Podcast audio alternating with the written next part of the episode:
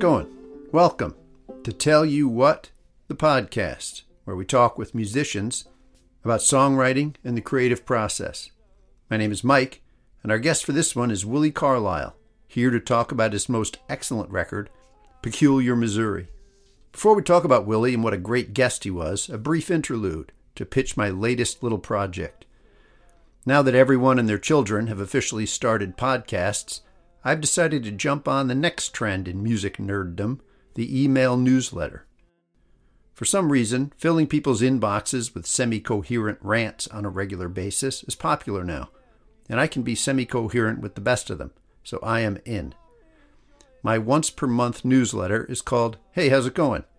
And let me first point out that it is free and well worth every penny. In it, you will find a few music based recommendations, new artists, albums, songs, videos, books that you might not have noticed on your own. I also take the opportunity to present a short essay on vaguely music related topics that interest me. Longtime listeners to the podcast may recall a few of these that I included in introductions to past episodes, assuming you weren't too quick with the skip ahead button. Or maybe you've attended a show here at Tell You What Studios and been mesmerized by my introductory talks. The good news for you skip aheaders and showgoers is I don't have to clog these introductions with my ramblings anymore, as the newsletter provides that service. And with the newsletter, you get the essays in virtual printed form. You can refer back to them forever. Helpful for settling arguments, helping your kids with their homework. The use cases here are almost infinite. And it is easy to sign up. It will take about 17 seconds. We have tested and confirmed this here at Tell You What Labs. You can do this signing up at our website, tellyouwhatpodcast.com, or just drop me an email at tellyouwhatpodcast at gmail.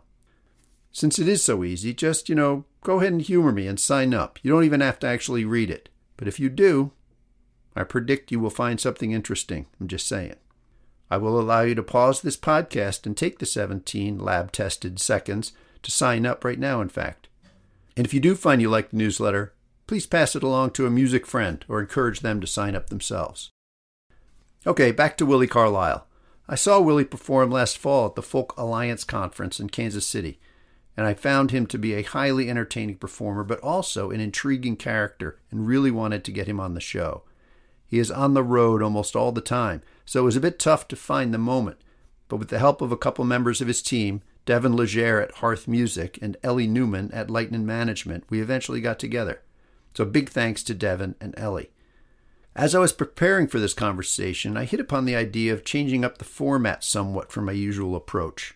Willi's record, Peculiar Missouri, is really great, and one of its defining features is that it is filled with a variety of song styles. There are waltzes, talking blues, trucker songs, poems set to music, traditional folk songs, and so on. As I listened, the variety of these songs each brought up questions and concepts I wanted to cover with Willi. So we dive into the songs right out of the gate in our conversation and use them as springboards for covering the many interesting facets of Willi's creative life and his approach to his art. I really loved this conversation, and I think many of you will too. Willi is an absolute delight and has many fascinating insights to offer. I have to add, we did face some technical difficulties with Willi's internet service. He dropped out of the recording several times. Fortunately, we were able to recover and continue. But at one point, Willi was in the middle of an epic rant about the history of poetry throughout civilization when his line just dropped. You will hear him talking about the ancient Egyptians, and the next thing you hear is him saying, Oh man, where was I? There was actually about five minutes of us fussing around getting going again before he came back with that. I decided to leave in the poetry rant, even though Willi was unable to actually finish his point, because his voice sounded like poetry itself to me, so full of energy and emotion, it was worth leaving it in for that alone. Anyway, the rest of our conversation was luckily basically unmarred. As Willi mentions, he's going out on a big headlining tour soon, so look for him at a venue near you. He is such a great entertainer, you will not be disappointed. And keep an eye out for his next album, which Willi sounds pretty excited about. All right, everybody take a breath and enjoy this fun Tell You What discussion with Willi Carlisle. I don't know, but I heard that there's more. I on the door. right, Willi Carlisle, welcome to Tell You What the podcast. Thanks for taking the time to talk with us today. Thank you for having me, Mike. I'm happy to be here. Yeah, you're coming to us from uh, your your home in, in, in Arkansas, right? You're on a break from touring currently. Do I have that correct? Yeah, um, about uh, I've had about a month. I'd call it a month off, but actually, I've been I've been doing exactly what we're going to talk about today. I've been writing songs, so it's been mostly working. I'm glad that's on your mind. Then you toured a lot last year after the very successful release of your record, "Peculiar Missouri." Was it much different for you on this tour, playing to maybe bigger rooms, to folks who were familiar with your songs all over the country? Must have felt pretty good. you know, I, uh, it felt it felt amazing. I, there is nothing like, well, okay, the whole thing is amazing. I love my job. I'm so glad I get to say that. Um, it is different to play for rooms full of people that know the songs already especially just being able to lock eyes with somebody that knows every word to a song and it's like that I don't even know all the words to this. Like this is contextual memory right? I'm going to mess this up in a second. I don't know. Um, was it different? Yeah there were a lot more people um, but for me the joy was is really really similar. It was great to get some recognition but on some there are some things I miss. Like I kind of miss having a room full of people that don't know who you are uh, turn their heads and be like, "Ooh, I like that," you know, or yeah. really try to get them. Um, but uh, there's also those people. That's the that's actually the person I try to lock in with the most. Is who is it in here that doesn't know me at all? And if I can make them smile, it's like I'll then I'll know I've done my job tonight. I've earned their ten dollars or whatever. Well, we're gonna we're gonna get back to talking about live live performance a little later, but we were talking earlier, and this break is going to end, and you're heading out on a on a headlining tour soon. Is that correct? Yeah, it'll be my first headlining tour, and uh, it's God, it's all over the Midwest and uh, and over much of the, of the South over and down to Texas and over to Colorado. I'll be doing a little bit of opening for uh, Sierra Farrell. Um, oh, nice! It, I'm really stoked on those shows. And then I'll be bringing along another great songwriter, uh, Willie Tea Taylor, and uh, Adeem the artist uh, with me on that run. That's a great lineup, and folks can see those dates on your website. I'm assuming. Mm-hmm. Absolutely. Excellent. All right, so I want to take a different approach to this, to this discussion than I normally might. As I was preparing, I was having a hard time picking out just three or four songs from your record to discuss in the last portion of the talk, as we usually do here, um, because a lot of your songs brought up interesting questions or topics I wanted to, to, to talk to you about. So, how about we do this instead? Instead of waiting till later to talk about the songs, we'll just dive in now work our way through the songs, using them as kind of guideposts for our discussion, and see where that takes us. I'm here for it. Yeah, sounds good. we may fail spectacularly, but but we'll be doing this together. All right, um, I'm in the boat. All right, all right. So first, I'm going to try a brief and likely highly inaccurate summary of your earlier years to get us to where I want to get the conversation. You were brought up hearing folk and bluegrass music in your homes in Kansas and Illinois. At college, you get a guitar, play in a punk band, get a banjo, start to explore the traditional and folk music of the United States. You end up in graduate school studying and teaching poetry in the Ozarks in Arkansas. Uh, is this close enough? Yeah. Uh-huh. Great. So this leads me to the song Down and Back. In Arkansas, as I understand it, you start to become interested not just in folk music, but in folklore, in the culture surrounding musical traditions, including square dance. So this song, Down and Back, I believe is inspired by square dance calling. Am I correct? Yeah, it is. Great. Can you talk about exploring the cultures and communities involved in traditional music, maybe specifically square dances and what you took from it?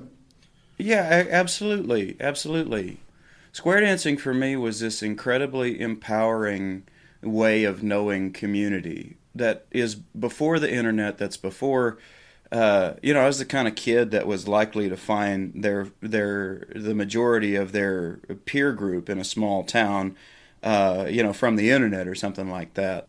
But square dancing was this radical like upturn of that idea. It's a potluck uh, it's a you know it's a pie contest sometimes. It's a it's a way to hold everybody's hand. It's a work exchange. It's um, how's your mom and them. It's everything. And these sorts of gatherings were still happening in the Ozarks, and they still are. And um, they became a really essential way of the way that I wanted to know people and get to know myself. I first encountered them when I was in Illinois, and uh, somebody invited me to one, and I didn't know if it was a date or not. I had so much fun it didn't matter, right? I'd only ever been to I've been to punk concerts and done a bunch of moshing and and uh, stuff like that, but I had never had the kind of dances where you know you bump into a person in their seventies um, and you don't knock them down, but they know the move better, so they hold you up. It was it was you know as a punk you don't have elders. You're literally like, you know, you're like, fuck the police, fuck my parents, right? Right. But in square dancing, it was like, oh, hey, this guy's like, I'm gonna get to go out to this guy's farm and do some interesting work, or like, I'm gonna get to learn some cool fiddle tunes uh, that are in the just like punk music, very difficult to listen to, um, but very engaging. Uh, you know, people talk about grindcore. Uh, drumming, they need to listen to the double up bow, uh, the round peak region's fiddle playing, uh, or the Virginia Shuffle, uh, the Ozark region. I guess what I mean is it is is it's touching the same elephant, right? Yes. It was partially that I was looking for that. Um, I was looking for like a some kind of, of community I could think of as as home or, or find some comfort in, because I, I didn't enjoy um, a lot of the aspects of, of going to college. I, went to a little, you know, I think it, this gets overstated sometimes because I am I am educated. I do feel lucky about that, and that is that is privilege. Don't get me wrong. I also just boy when I showed up to liberal arts colleges so that I could escape uh, troubling small town psychosexual and, and, human dynamics and a conservative mindset that I found pretty limiting to me personally uh, I immediately was dropped into the basket of a bunch of lawyers and uh, doctors' children and people that I didn't understand. So I went back to the root. It was like let's let's go fucking square dancing. Let's go. Yeah. Let's uh, let's find let's make a punk band with the other kids that got that with these guys that got laid off from the Maytag plant.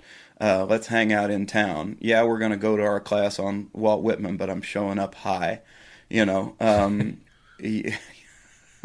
so uh, that's a long answer, but the the yeah. moment I got to Arkansas, I saw that this community was alive. It wasn't just revivalists; it was people that learned from their great grandparents, and um, that I feel like our history is not something that we always have access to. So the down and back is is to to cut myself off here. The down and back is a square dance call. Basically, I was kind of like, well, let's just make a square dance call that's a song. And uh, the only difference is an actual square dance call might be a little more instructive. Why don't you cut all the timber, mine all the coal? Well, half of West Virginia is a fishing hole. Big mama sitting on the piglets in the pen. You can't get to heaven in a big black Benz. Oh, about that jack till my money comes back down on the down and down and back. I'll be right here till my money comes back. I'll vanish in the woods without a damn trace. I'll never forget, oh, what's his face? Small town gossip, wrath of God, fish cut bait, spare me the rod. Whoa, up all that jack. Till my money comes back down on the down and down and back. I'll be right here till my money comes back. Did you end up calling square dances yourself? Yeah, it's it's actually probably what I do best in the world. Um, I wish that I could just be a square dance caller. Well, can you talk about what skills are involved in that, and, and maybe how it makes it, those skills make their way into your performance now? Well, when I was a kid, I used to like to memorize poetry and songs for fun. I would kind of recite to myself, like for comfort. I used to take a lot of long walks, and I would sing songs that I knew. I would sing and, and recite to myself a lot as a kid I think that kind of brain really helped. You know, that uh, helped me get that that kind of thing done. But the skill, I guess, the skill set involved would be being able to recite a lot of things really quickly, and then basically knowing your left from your right is not hard. um, the I like to focus on patter because I find that to be the funnest to memorize. Some people just say circle to the left. Now everybody dive under your outstretched arms of the person to the left of you, and they're really, really literal. I like yes. to go Allemande left to your left hand, it's back to your partner right and left grand, hand over hand and heel over heel. The more you dance, the better you feel. Hand over hand and foot over foot. The more you square dance, the better you look. So on, and uh, add in the jokes uh, and the the kind of material. Yeah, that's awesome. All right, So at this point in our story, you are studying and teaching poetry.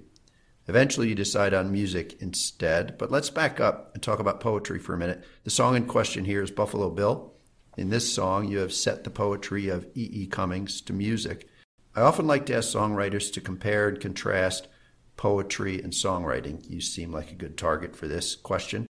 You can take this in any direction you like, either from, say, an academic standpoint about the technical differences between poetry and song lyrics, or maybe more personally from your own creative process, how you have approached lyric writing versus poetry writing and how you see them kind of side by side. Well, so Buffalo Bill was a poem I liked for a long time. And I was teaching a class at the community college. For anybody that thinks being a, a visiting adjunct instructor is uh, a big shot. You get paid a lot less than I got paid for uh, being fired from construction sites and stuff like that. It really, I can't. Oh, I can't. Uh, the reason I like to over, to overstate that is because sometimes I think somebody thinks that reading for a living is a is like a, a lauded position. Ooh boy. But I was teaching a class, and that poem just happened to be in a bad textbook. I've been singing poems my whole life. When I teach a world literature class back in the day, I used to like to say, look, there's just no difference between poetry and songs. It's just the way that we think of it. Uh, this might be poetry as we understand it now has only existed for a couple hundred years, right? Hadn't existed for very long, and it has to do with a literary tradition that excluded most ordinary people.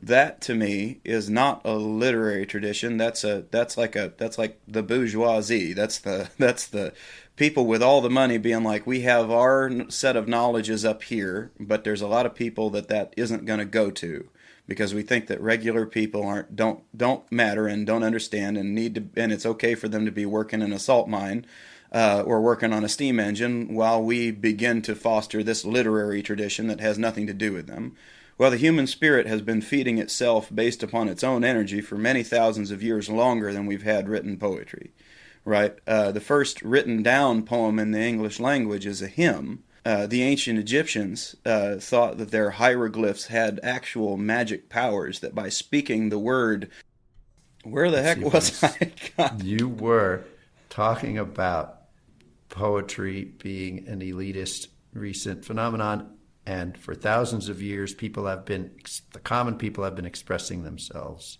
in their own way.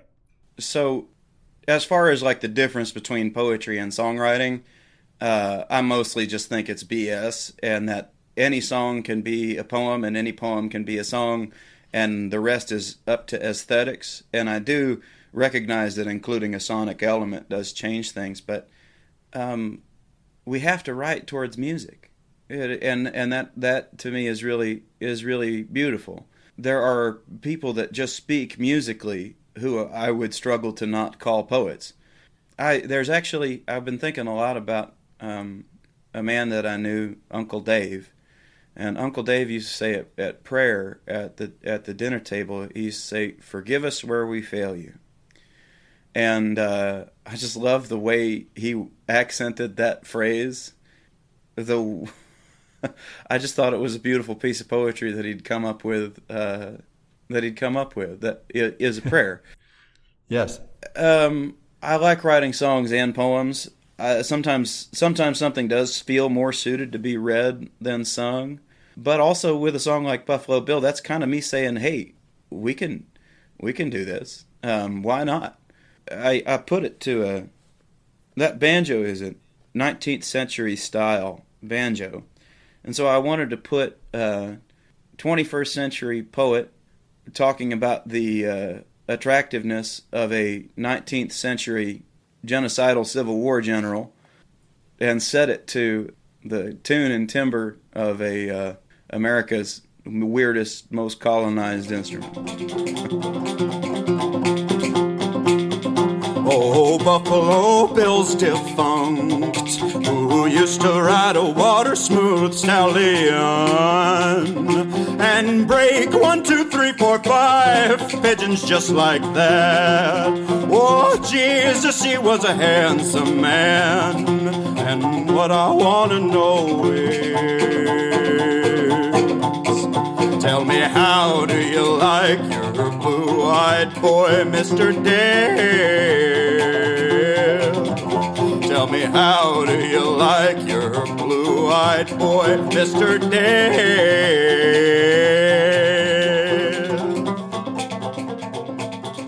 Next song up, Goodnight Loving Trail. It's the cover of a song by Utah Phillips, who I think you consider to be a, a musical hero of yours.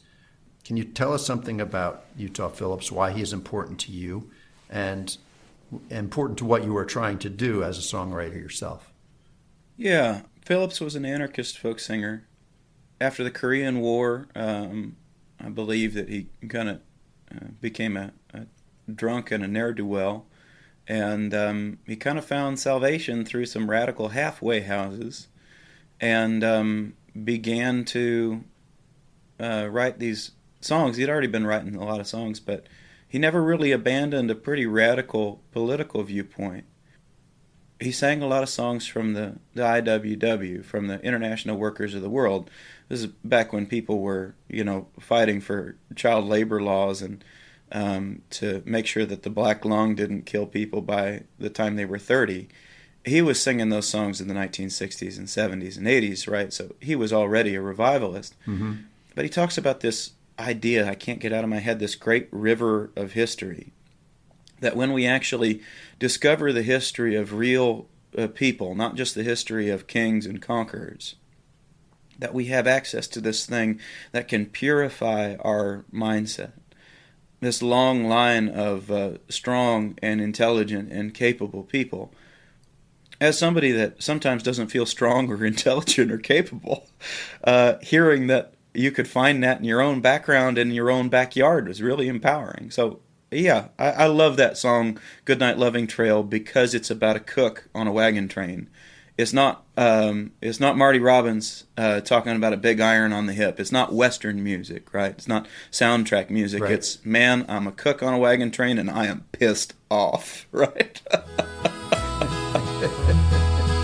well, you're too old to wrangle or ride in the swing. You beat the triangle, curse everything. If dirt were a kingdom, brother, you would be king. On the goodnight trail, on the loving trail. Your old woman's lonesome tonight, and your French harp blows like a low balling cap. It's a wonder the wind don't tear off your skin. Get in there and blow out the light. Well, I think this is a good segue into our next next song and our next question because we've been talking about musical traditions. I want to bring up the song Life on the Fence.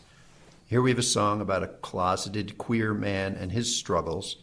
So, with this song in mind, how do you see your place as a songwriter in the folk music tradition, a lot of which revolves around handing down and preserving old songs? Can you talk about bringing new songs into this lineage, particularly maybe songs like this one? I guess specifically my question might be do you see this song as continuing the folk tradition of exploring the issues of the common man, or maybe you trying to stretch boundaries here and use the form to make more of a statement? Oh, man. Um, the direct answer to the question, I guess, would be that I always see things as a continuation. When I began that, I had been listening to Patrick Haggerty, uh, the late Lavender Country's great queer country song, Crying These Cocksucking Tears. And um, I was also thinking about um, Patsy Cline and uh, Dolly Parton and how this kind of two generations of women um, had written songs that were a lot of times designed to shock actually, shoot, not Dolly Parton. I'm thinking of uh, Loretta Lynn. Damn it, pardon me, uh, Loretta Lynn uh, with the the pill, uh, Fist City, and uh, songs that were kind of shocking at the time. Um, boy, forgive me, Loretta, uh, if she's looking down on me. well, we're going to edit this anyway, so don't. Worry. Well, good. Um, so I was thinking about about Loretta Lynn and Patsy Cline and, and female songwriters that that occasionally would do things that would be shocking to an audience, and then I was thinking about Patrick Haggerty, uh, who that song begins with this brash phrase. I'm fighting for when there won't be no straight men because they've all got a common disease. Mm. So, uh, you know, Jason Isbell waits until the third verse to punch you directly in the gut, right? Right. Patrick does it instantaneously because that man did not give a damn if you liked him or not, right? Mm-hmm. Um, and uh, I didn't want to do that gut punch at first, but I got, I got to thinking, what would be my version of this? And I guess it'd be my own lived experience. Um, I do not want to be like typecast as a queer country artist. It happens sometimes, and I'm okay with it. Uh, really, what you know, what I am is like we all are, as a human being, and I want to be able to write about all aspects of that experience. And right. uh, I also think that it's a good song because of that. I also know a bunch of people that like uh, the Pill and Fist City, uh, who are um, you know uh, pro life and would never punch anybody. He's calling me up. He's sure I might love him. I'll only answer when I'm drunk to the leaves. We talk about Memphis, living so rough that the strength in his voice makes me weak at the knees. Not sure what I saw, for I looked in his eyes. We ain't star-crossed just cause stars might align ain't proper high lonesome till it's almost too sad to be true. But what happened in Memphis made too much sense. There's a part of my life she don't know exists. Was living a lie more easy than life on the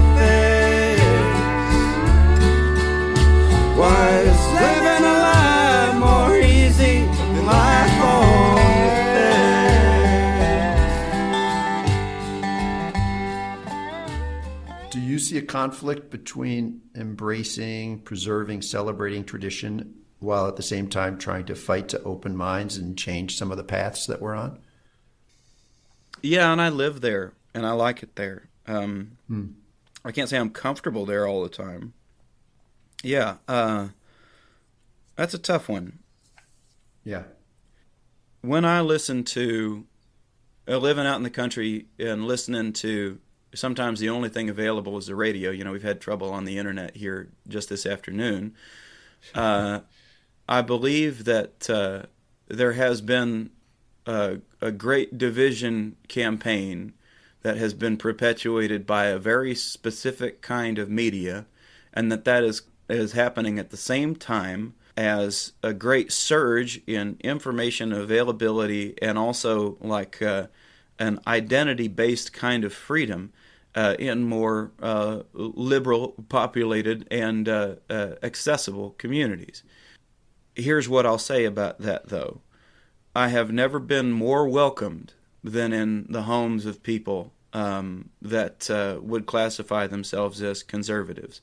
I have never known anybody more willing to one say something incredibly rude to somebody, what I would call incredibly rude, and then give them a hundred dollars and the shirt off their back, either. Um, yeah. I, don't mean to commit both sidesism, um, which is, to be totally clear, uh, if you can't tell by by my lingo, um, uh, I'm not even a liberal. I'm a leftist, right? and uh, I, there's a, a, a, lot of mainstream conservatism in terms of uh, Republican politics I find absolutely abhorrent. But uh, as far as person to person goes, I believe everybody is uh, is quite capable of of uh, loving and respecting lots of human beings, and that that is exercised far more readily than the media would have us believe, in my lived experience and and watching the experiences of others. That's great. Okay, I want to talk about live performance. We hit on this very briefly at the beginning. Let's dig in a little more. You do a lot of touring, playing live seems very important to you.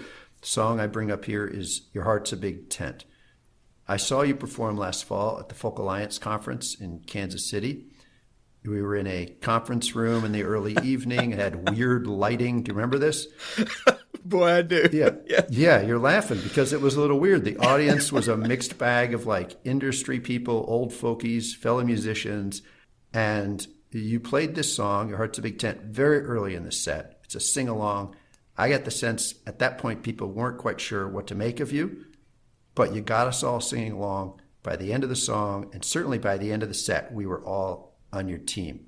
So, with that in mind, can you talk about what live performing means to you? And are you kind of, we, you did hit on this earlier, let's hit it again. Are you kind of reading the room as you play, getting the vibe of the room? It seems like you were almost kind of challenging that crowd I was in at the time. So, so what do you have to say about all that?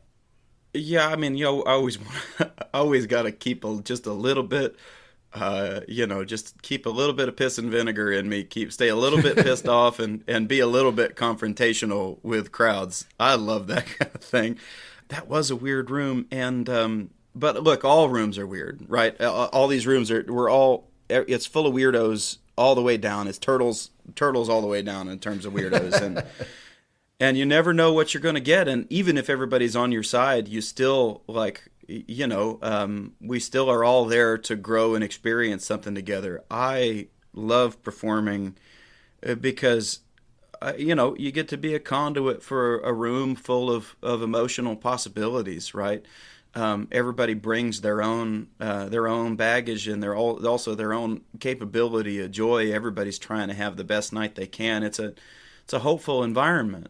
Uh, I also think it's something we get deprived of we don't as far as you know people being like wondering if they should do a sing along right? At at a place like at a, in a room full of folkies it's like i'll be like you guys put up or shut up. Will you do it or won't you? Right? Uh, yeah. but in a room that doesn't know me it's like hey why don't we see if this feels good? You know? And if it doesn't feel good you're not really going to hurt my feelings. It's okay. Mm. and if it doesn't feel good don't do it. But if it feels good you know let somebody let it feel good for somebody else. You know be the first person to dance at the wedding give yourself that opportunity to see if that's something that you that you like or if it gives you good energy um, I feel like we used to do that together, and I, I know I've, that's one of those things I've seen at square dances and and picking parties and potlucks and stuff like that. Is that is that people get to fill those roles, and um, I don't feel like we get to feel it uh, nearly as much these days. Um, as, as maybe our grandparents used to. Like the hearts of big tents, gotta let everybody in. Doesn't matter who they are, if they do right or where they've been. Everybody gets in.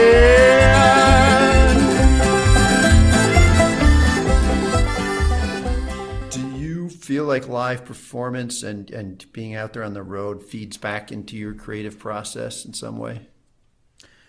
Yeah, uh, yeah. It's it's honestly it's my whole life. Uh, actually, I've been telling myself I have to reconnect with my family. I have to make. Uh, I have to have a home. I can't live in the van. I have to tell myself stuff like that because of how much energy I get from the road, and how much. Uh, uh, I guess it just feels, mm. sometimes it feels like these great stories are everywhere and I just need a, one more. I just need one more. You know, I'm kind of a, I'm a little bit addicted. I can't lie, Mike. It might actually be bad. Yeah, that's great. I want to talk about humor and its place in music, in your music. You have such a great way with a phrase and a rhyme. These great lines you come up with, your use of humor is so well placed. It's in service of the message of the song. It grabs our attention. I'm thinking of the song um, I Won't Be Afraid. This song is kind of an anthem, very powerful song. Yet, right there in the middle of this solemn chorus, you hit us with Lord knows I've done some dumb shit and I plan to do some more, but I won't be afraid anymore. It works so well. Talk about your use of humor as a device in your songwriting. Well, in that case, I was just trying to cut the you know that that song could read as pretty cheesy. uh, yeah. Uh, the chorus is just "I won't be afraid anymore," sung three times, and so you got to cut that if you're gonna you step into the elevator and rip that, you better say something afterwards, right? You better claim it. So, Yeah. uh, Lord knows I've done some dumb shit, and I plan to do some more, but I won't be afraid anymore. It, you know, it felt good in my room um, when I first sang it. That one came out in just a few minutes. Uh, Yeah. I think I made some light changes at one point, but I'm, I'm going to quote another part of the song because Hmm. I just think the whole thing is so well done that the, the contrast between the humor and the, you might say, cheesy message of the song, but it, but it works. You say, I will clear the beer cans from the coffee table. I will clean the ashtray on the coffee table. I will do a third thing. I am sure I am able. And then eventually there's a pause. And then you say, I will love whomever I well please. So you set us up with the humor, you get our attention, you pause, and then you come through with the line, the powerful line. um, Does that just happen, or is that a is that a thoughtful presentation that you came up with? One, of course, right? So there's this thing a clown said to me one time, and is, and I've never gotten it out of my head. This clown was from Serbia. Can't make this stuff up, right? So weird people you meet when traveling, and they said uh, double direction, edge of balance, and they said it like it was a rule that everybody knows, like knife on like knife on the right, fork on the left, or something. I don't know, and. Uh, I, so that is like if you're going to go hard in one direction, go hard back the other way. Okay. Th- that's really what I think of that as. Is yeah, it's intentional, but also I'm just doing the thing I, that feels good, which is if I'm going to lean all the way over, just to lean back all the other way and try not to fall down. I also just wanted to rhyme coffee table with coffee table. I was talking to my buddy Chris Acker, another great songwriter, about that, and he says that's his favorite thing, and that he looks for it when somebody rhymes the same word twice, but makes it good, makes it work. You know, so it's a little bit bucket list actually. That part. I will clear the beer cans from the coffee table. I will clean the ashtray on the coffee table. I will do a third thing, I'm sure I'm able. I will say one nice thing before noon, before one, before two. And I will love whoever I will please. I will kiss my friends upon the cheek. Kiss my friends upon the cheek. Repeat till I believe I don't have to be ashamed what I love. And I won't be afraid anymore. I won't be afraid anymore. Lord knows I've done some dumb shit and I plan to do some more, but I won't be afraid anymore.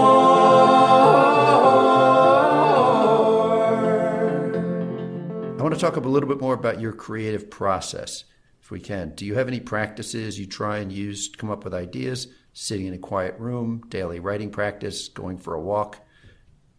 Actually, you know, I was talking about needing needing like family and, and needing to cultivate like some home life things. All of my chop wood, carry water, like all of my domesticities are based around uh, writing or creating, pretty much. Most of the good things I do to take care of myself would be so that I could be a worthwhile writer. I I think I have to do other stuff too to feed it now. Um, but Yeah. boy, I, yeah, I mean, do I take long? I have like I do. I kind of do all of it if I'm honest. Like a long cold shower, a, uh, like a long walk, like memorize this really difficult song, try to remember this poem, like read the old journal, you know, free write, try to write a short story, uh, read a novel that's read a bad novel, read what people say is a great novel, read a weird, you know, like so I don't know. I think that my advice for people ask me for advice, and I just tell them like, you just got to cultivate the the mindset that this is something that you do, and everything will turn into it. I, I really, I really think so. Um, I tend to be pretty productive. Um, I do write a lot of bad songs. Uh, we also just leave space. Sometimes you just got to dog one out. Um, I don't abandon much. Okay.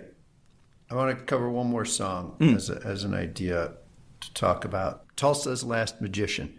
Great song, maybe a statement on the life of the artist trying to find a path, right? Do you think the paths we have talking about talked about here today and what you learned in the process of those paths as a poet, working in experimental theater, which we didn't talk about, but I know you have done, folklore study, square dance caller.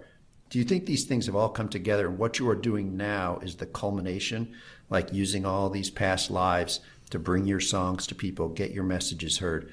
Or is this maybe just another part of your journey that might lead anywhere? I mean, both. Um, what I wanted to do with Tulsa's Last Magician was write a story song where nobody ever cares about a guy's work, even though he's mm. magical, even though he's uh, he's good at what he does. I believe that this is not a meritocracy and that the work is its own reward.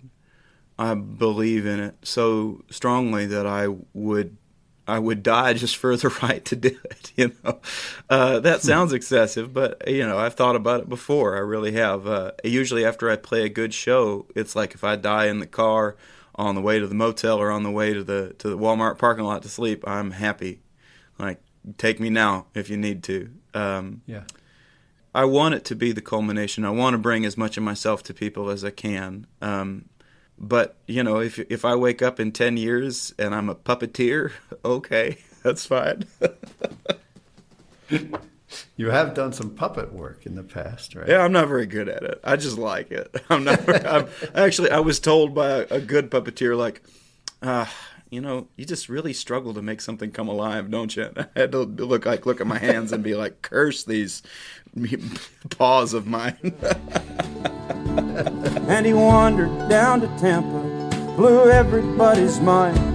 Cause the crowd was cheap and easy there on beer and blowing wine. Said, I wonder where my dollar went, had the flower bloom so fast. Said, I can't reveal my secret, rarely failed to ask.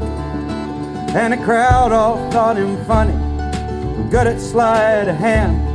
He had this grand finale they refused to understand. They demanded explanation when the card pulled was their own. And that's why Tulsa's last magician lost his faith and headed home.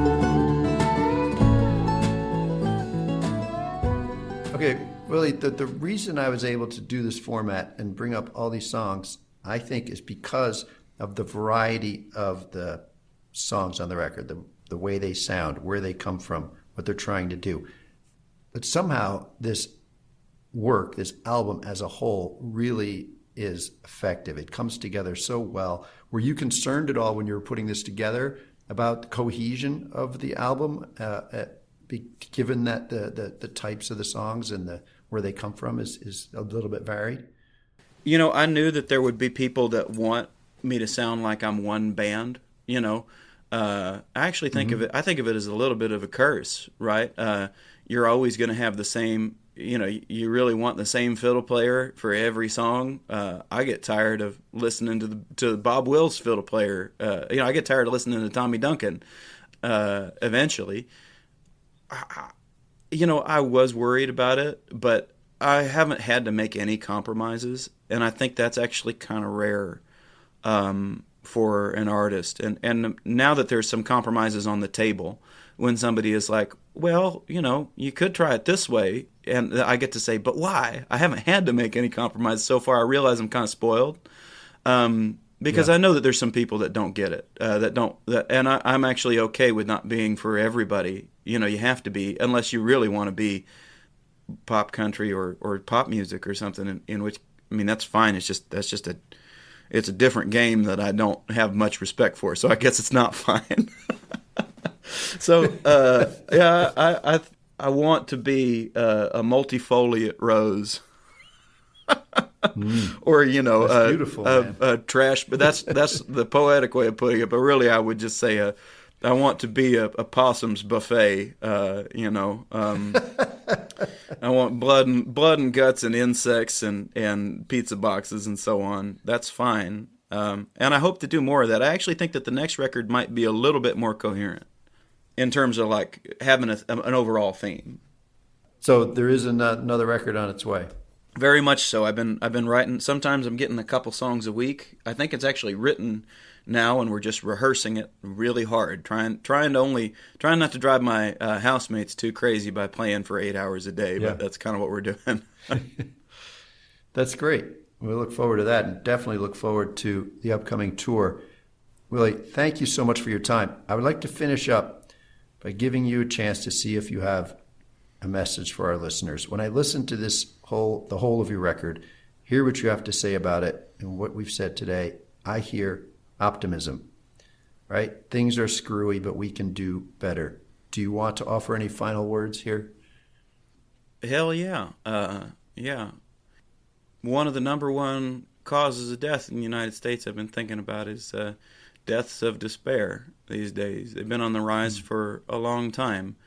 Uh, I think that that uh, we don't live in a benighted age. I don't think things were better in the past or anything, but I, I do think that there is good reason um, for us to be despairing, but that there is a power uh, beyond right and wrong, beyond left and right, uh, beyond like God and Satan. Uh, that's some sort of fundamental togetherness. I think that we that we can do that in little bits of uh, little microdoses. Um, that's what I think of a concert as is just a, a microdose of that of that optimism that you're referring to. And um, for me, it's the biggest shield against that kind of despair. And the other thing I like to say is if you're using drugs, get them tested. and if you're getting it on, get tested. All right, Willi, we'll leave it there. Thanks very much for your time today. Thanks so much, Mike. I appreciate you. I won't be afraid anymore. I won't be afraid anymore. Lord knows I've done some dumb shit and I plan to do some more. But I won't be afraid anymore.